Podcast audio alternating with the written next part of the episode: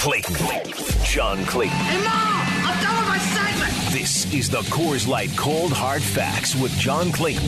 Brought to you by Coors Light, made to chill.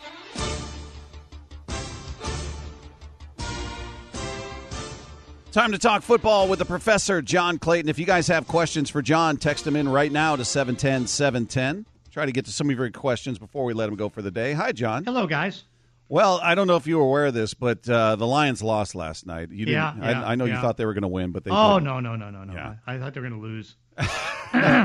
We know, John, because you said you don't even need to play the game. Don't even need to play the and, game. And you know what? When it was seven nothing, John, I was going to call you and go in your face, Professor. well, what about when it was 17-14? Yeah, it was uh, actually then a it good, ended up 35-17. it was a good game for a bit. hmm mm-hmm. But again, they're terrible. I mean, it's like uh, you can see that you know they're deep. They're they're they're weak on the cornerback position. You know, they're now down two of their top three cornerbacks. Uh, that's not good. Do they have a running back? Uh, not because a good one. Their leading rusher was uh, Jared Goff last night. Yeah, John DeAndre Swift, who they, I think it was a second round pick last year, second or third round pick, and he didn't do much. And uh, you know they cut Kerryon Johnson. So uh, running back, no, they don't really have much there. So that's not good. And uh, you know wide receivers, I mean they let you know Marvin Jones Jones go, Kenny Golladay go. I mean you know again what we're and again I, I'm I'm not saying that uh, they're poorly run, but the way that now, they're not like Houston, but what they did is that they, they broke this team down. And when you break a team down and get rid of that much talent, it's going to be hard to win. And certainly, uh, you know, they uh, were, you know got was 38 to 10 in the early part of the San Francisco game, and you know when San Francisco started losing their defensive backs, they were able to rally back and make it an eight-point game. Well, in this game against Green Bay, once Green Bay decided, hey, we do want to play football this year, then it wasn't close. Yeah. So is it? How do you judge Jared Goff in when he's surrounded by this? I guess lack of talent. Uh, you know, he he played pretty decently for the most part. He Mm-hmm. did turn the ball over with that fum- that fumble was a killer, but ultimately, uh, you know, I'm wondering how much slack he and the head coach have, considering you, you're identifying what I assume most around the league know that there's just not a lot to work with. Yeah, I mean, I think that uh, he's probably better right now than people think. You know, because say what you want, you know, when he was with the Rams, he did go to the Super Bowl. Now they shut him down totally in the Super Bowl with Bill Belichick's defense and the, the Bears' uh, type of uh, defensive line that they used. But overall, I thought that uh, you know he did some good things. But when you don't have the talent, I mean, we watched that with Matthew Stafford, and he's not as good as Matthew Stafford because say what you want, you know, Stafford at times was able to take a bad football team and get it to the playoffs. Didn't win a playoff game, but he got him to the playoffs. In this case, you know, particularly with the team that's around him right now, and I don't know how long they'll stay with Jared Goff, but uh, it's it's just going to take a couple years, two three years, to be able to build things back. Professor, did you by any chance see the Eli and uh, Peyton broadcast? I didn't. I was more interested in just watching the game, particularly with the way the game started. You know, because uh, you know, I I just when when when you see Detroit get up to a lead, and then you see Green Bay struggling like they did, and Green Bay's defense is not good. I think that you can see that. Uh, so I was more interested in the game, but uh, you you know that Eli and Peyton are going to do a great job. I mean, I think what the ratings were up to like uh, 1.8 million or something like that, which is almost like uh, 50% more than last week. So it's going to be good, but uh, I was more interested in the game than Peyton or Eli. See, I wasn't interested in the game at all, so I went and, and Mm-hmm. listened to those guys. And you know, like uh, Schlereth was just telling us, they are they sort of cannibalizing themselves at ESPN because it was on ESPN two, Right. and you know, I don't know how many. I wonder how many of those are new list or uh, viewers that wouldn't normally watch a game, but they tune in because Yeah. of those two guys. You know, Hard, hard to tell. I mean, Yeah. because that's the one thing that uh, you know kind of needs to be figured out.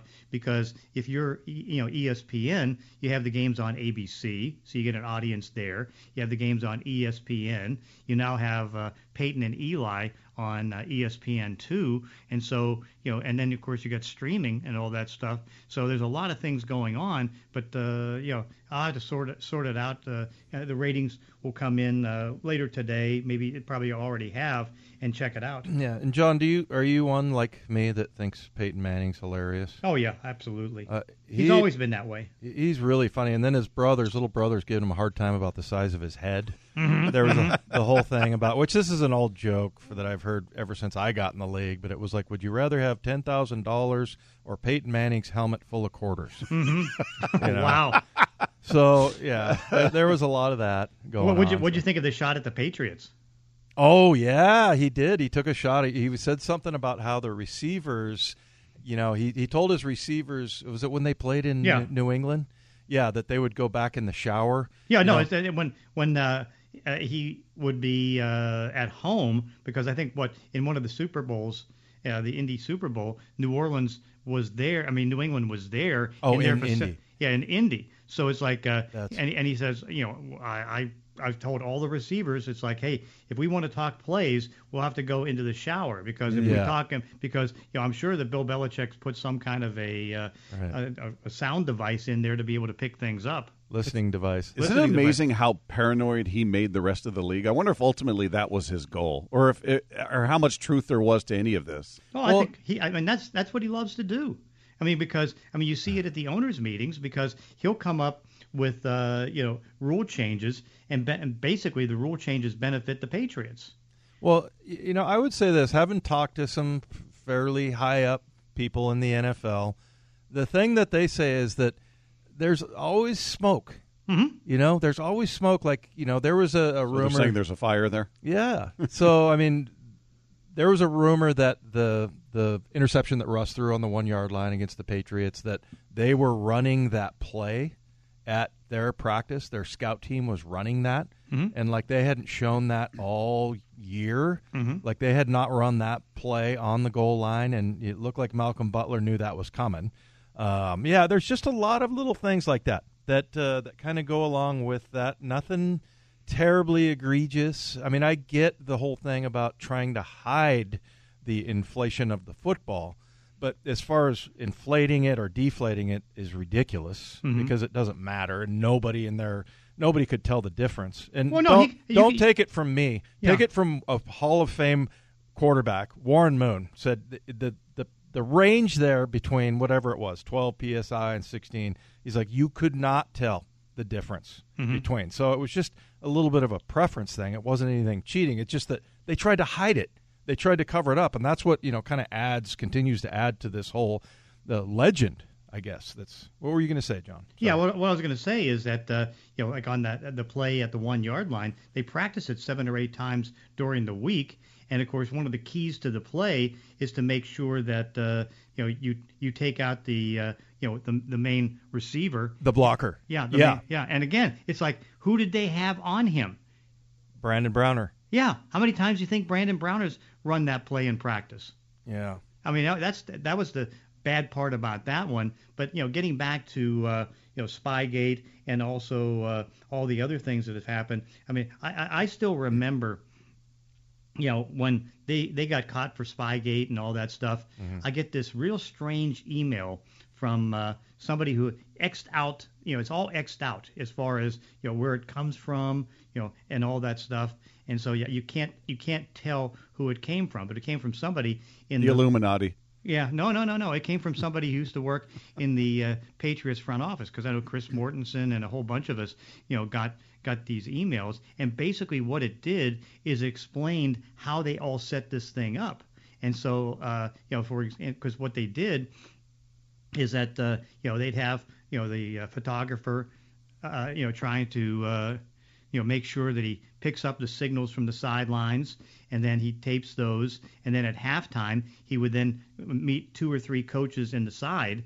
And then uh, next thing you know that uh, you know they're getting the word upstairs in the press box to the to the coaching staff.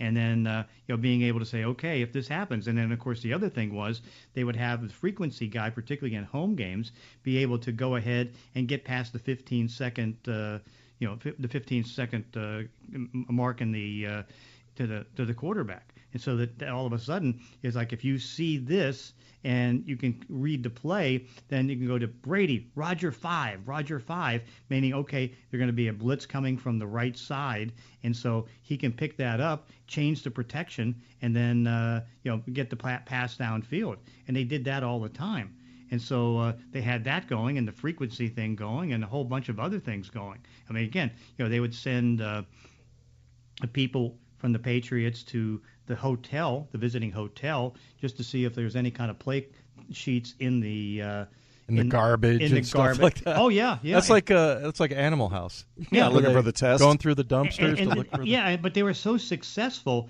that uh, you know basically Bill Belichick banned uh, Bob Kraft from coming into the scouting office because all of a sudden you had all these different you know references to other teams and different things like that.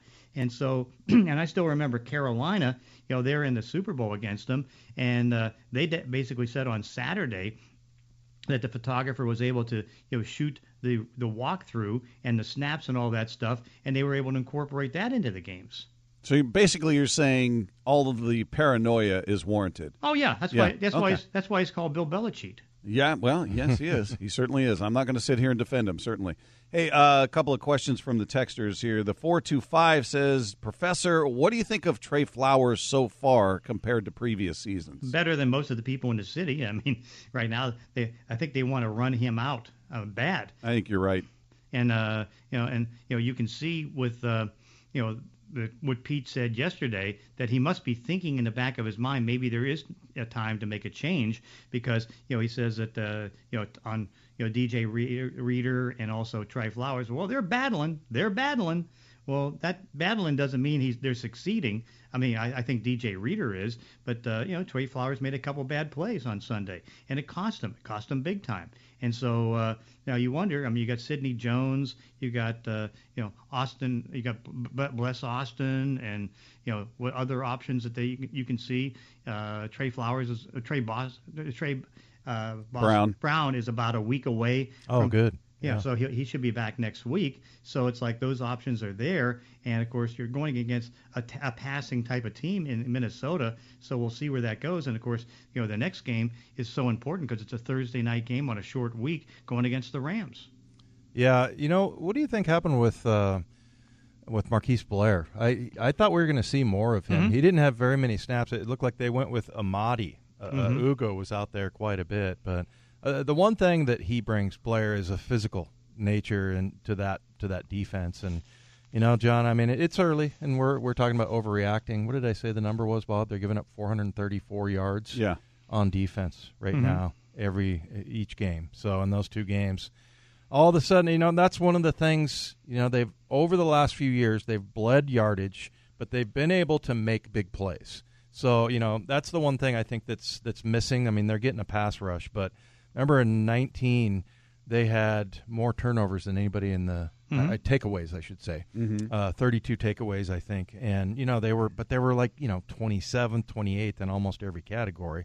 Got to start taking the ball away if they're going to give up that much yardage. Yeah, but uh, you know, look league wide. I mean, you're seeing so much of that uh, because you know we- we're normally when you start a season, it's supposed to be you know defenses ahead of offenses, and that's not the case this year. Because you know, look at the, the number of points that the Rams have given up. I mean, this was the number one defense in the league, and it's not it's not it's not anywhere close right now. And that's even going against the Chicago Bear team in the first game of the season. You know, you've got uh, Tampa Bay. I mean, they're giving up more than 25 points a game. I mean, look at the way defenses are right now, and so many of the good teams with the supposed good defenses are struggling. Now, you can't say that about the Denver Broncos, but you know, heck, they played you know Daniel Jones and the New York Giants, and they played a Jacksonville team that's just pathetic. And then this week they have the New York Jets. But uh, you know, a lot of the good teams with good defenses are giving up points and yards. Well, When you look at Carolina leads every single statistic Yeah. defensively, but they played the Jets and then they played Jameis Winston, correct? hmm And and they they blitz like mad. Oh. John, the 509 is asking which of the 2 and 0 teams in the NFC West are real contenders and which are pretenders? Well, I mean, I, I still think that Arizona's more of a wild card playoff team, not necessarily a Super Bowl contender. You can still make the argument, depending on where they are on injuries, that San Francisco's in there, but Seattle and the Rams are definitely in that mix. Uh, yeah, Christian McCaffrey. I just mentioned Carolina. Good to have him back. I mean, I think that's good for the league as well. But the, what did he play in three games last year, John? Yeah, I think they lost all three of them, and so yeah, it's it's good to see him getting back in it out in Carolina. Mm-hmm. No doubt about it, because he's such a good back, catching the football, running the football, the most complete back in the game, and it just makes their offense so much better. And so, and right now, when you look at the seven teams with two and zero records, I mean, Carolina is now emerging as the surprise team. You know, because uh, you know they're two and zero. They've got the defense is playing great. You know, they got McCaffrey. You know, they've got a couple good receivers. Uh, offensive line's not bad, and you know Sam Darnold is okay, but uh, right now he's two and zero. Hey, John, I, I, was looking at a headline, I think it was ESPN, that basically said once the, team, the Bears, they were talking mm-hmm. about the Bears, and once they turn to Justin Fields, there's no going back. And I've heard that in relation to other young quarterbacks, whether it's, you know, with the Jets and Zach Wilson, hey, you went with them, you got to stick with them. Why? Why? If, yeah. if a guy's out there struggling, let's say they they turn to Justin Fields and he has a bad stretch. I don't I don't understand that logic, but you hear it a lot that well, you make that decision, you got to live with it. No, you don't. No, you hear it from the fans because the fans don't. These are these are writers that I'm talking yeah, about. Yeah, well, I mean, again, it's like the the writers and also the fans. Uh, because you know they had the press conference on Monday. Matt Nagy didn't say who he was going to start at quarterback because he was still waiting to find out how bad it is on the bone bruise for Andy Dalton. But what ends up happening is that uh, you know he, he had to send a PR guy back in the room and said, "Hey, listen, when he's healthy, Andy Dalton's still the starter." Mm-hmm. Yeah. Hey, uh, John, um, Bruce Arians down mm. in Tampa Bay, starting off the year just like he did last year, criticizing Tom Brady. Remember early on against Car- uh, oh, yeah. was against New Orleans. Yeah, he was on him, and he, I guess he uh, he was saying that uh, there was a strip sack in the game, and he's saying that he held on to the ball too long. You know, when we read these things, because we were talking earlier about Pete Carroll saying how Russ could have helped him out by hitting the, the checkdowns, it's foolish to think that they didn't have that conversation before. You know, hmm. and I, I'm sure just as, as Arians, you know, is criticizing Tom Brady, Pete Carroll saying this about Russell Wilson, they've already had the conversation. Yeah, right? and you, you can't overreact to it because, again, it's like, uh, is, is he uh, down on Tom Brady. Well, Tom Brady has nine nine touchdown passes. He's uh, had six consecutive regular season games where he's thrown for uh, three touchdown passes or more. He's had six of seven games dating back to last year where he's thrown for over 300 yards. Where's the criticism? He's carrying a 2 0 team that now goes against the uh, Los Angeles Rams gotten multiple texts here, so I'll just make it one question about DK and how worried you are about his his attitude. Basically, asking is he going to become a restract, uh, distraction? Is he becoming one of those kind of diva wide receivers? What, where are you at with DK right now? Uh, right now, I mean, he's got to get he's got to stop uh, getting in the faces of the defensive backs that cover him. I mean, that's very simple because you know he's making mistakes and uh, you know it's it's costing the team because it gets either a penalty for taunting or a penalty here or there, and he's got to stop that. You know, a pass interference, offensive pass interference. I mean, this this has to stop. But I think that he's a good enough person that uh, he will make a stop, and then you know Russell Wilson just has to pull him under his wing and says, "Hey, DK, let's slow down in this stuff." I mean, you know that Pete Carroll is working on it just like he's working with Jamal Adams and that trying to make sure. So I, I think the team will respond, and I think the DK Metcalf will respond. I think I think and Dave and I talked about this. I think he could be like Breno Giacomini in that. Remember, Breno was costing them because he was a hothead yeah. and he was getting penalties. And I, I, clearly remember they were on the road and Pete sat him down on the bench and you could see he was giving him a stern talking to.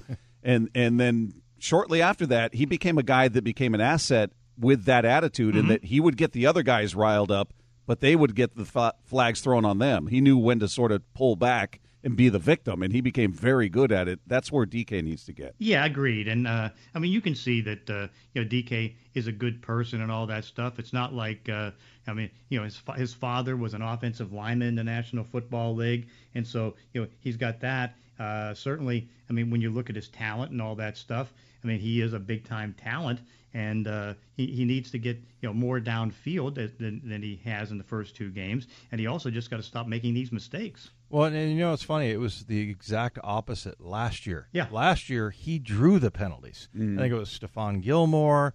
Uh, was it Kirkpatrick with the mm-hmm. with Arizona? Darius Slay. There was one other man where he was able to to get that get them fighting him, and they were the ones that got the penalties. But look, you know, like you said, John. I mean, it's good to remember that he's a good guy. He yeah, really is. Yeah. That's a that's a very unselfish room with those receivers in there, and you know, he's got Tyler Lockett to you know sort of uh, be his mentor in there, and so yeah, it's just he gets fired up. I mean, look, that, that's that's the way you should be. And when they show a, a you know a shot of him and Mm-hmm. he's spitting on the ground, you can say you, you know, he's swearing and stuff like that. Well, that's pretty much the mood you should be in when you're playing football. Right, agreed. I mean, uh, swearing on the football field. Yeah, I mean, I, I know that Derek Carr would be against that. I saw the other day at where uh, Gruden was hugging Carr, and they were sitting there talking to each other, and I was like, "Yeah, he's probably cursing at him." oh yeah. John, the 360 is saying Blair is a playmaker. Would they ever consider putting him outside at the uh, outside corner? No, no, because he's he's a safety and uh he's a slot cornerback. Putting him outside, I, I think would you know uh, he may have the speed to be able to do it, but I don't think he has the footwork to be able to do it. Yeah, I'm not sure he's played corner. I mean, probably in high school. Nickel, yeah, nickel. I mean, Yeah, but I mean, out on the, no, the outside. no, no. You you don't want to make that kind of transition. I mean, this is the National Football League, and you're at the very best, and just like taking a player and putting him in a position he's never been. That's tough. Well, and I can guarantee you at least one of the catches that Tre Flowers gave up was Mm-hmm. one that I did on Football 101. It's on the linebacker. Okay, he Okay. has outside um, he has outside leverage, and you know, and Bobby needed to you know he sucked up to the line of scrimmage, and they threw it right over his head. Two plays later, they'd run the same play, and Bobby does it right, and he doesn't you know. Tannehill has to, throw, you know, bring the ball down. So a lot of the times where people are like, "Oh, look at that! Tre Flowers just got burned again." You know, why is he this and that? It's like, uh, you know, on the touchdown to Julio Jones that wasn't. Yeah. You know, somebody was saying, well, why is Brooks covering him? Well, he wasn't. He was back in his zone, and the guy mm-hmm. was running through his zone. So, I mean, a lot of it looks, you know, it, it's not as it appears if you if you know, you know, who's dropping where. So, Yeah, but of course, I mean, it goes into the same pattern we've seen now in the last two years. It's like Tre Flowers makes a mistake or doesn't make a mistake. Let's get rid of Tre Flowers. Yeah, Same thing with Ken Norton Jr. I mean, say what you want about Ken Norton Jr. Look how well he did in the big plays early in the game to hold them down to field goals uh, in in the red zone. John, we appreciate it. We'll talk. Uh, t- are we talking tomorrow? Yeah, Yeah. oh, yeah, Okay. yeah. I thought there was a Mariner Day game. That's Thursday, There is, right? but we'll talk. All right. All Okay. right. We'll get See it. John. Thanks, Okay, John. Thanks. All right. If you missed any of today's cold hard facts, brought to you by Coors Light, made to chill. Download the podcast at 710sports.com. Is Thursday the day game? Okay. My bad. I thought it was tomorrow. Uh, coming up, speaking of the Mariners, have they found a new ace? We'll talk about that next. It's Wyman and Bob on 710 ESPN Seattle.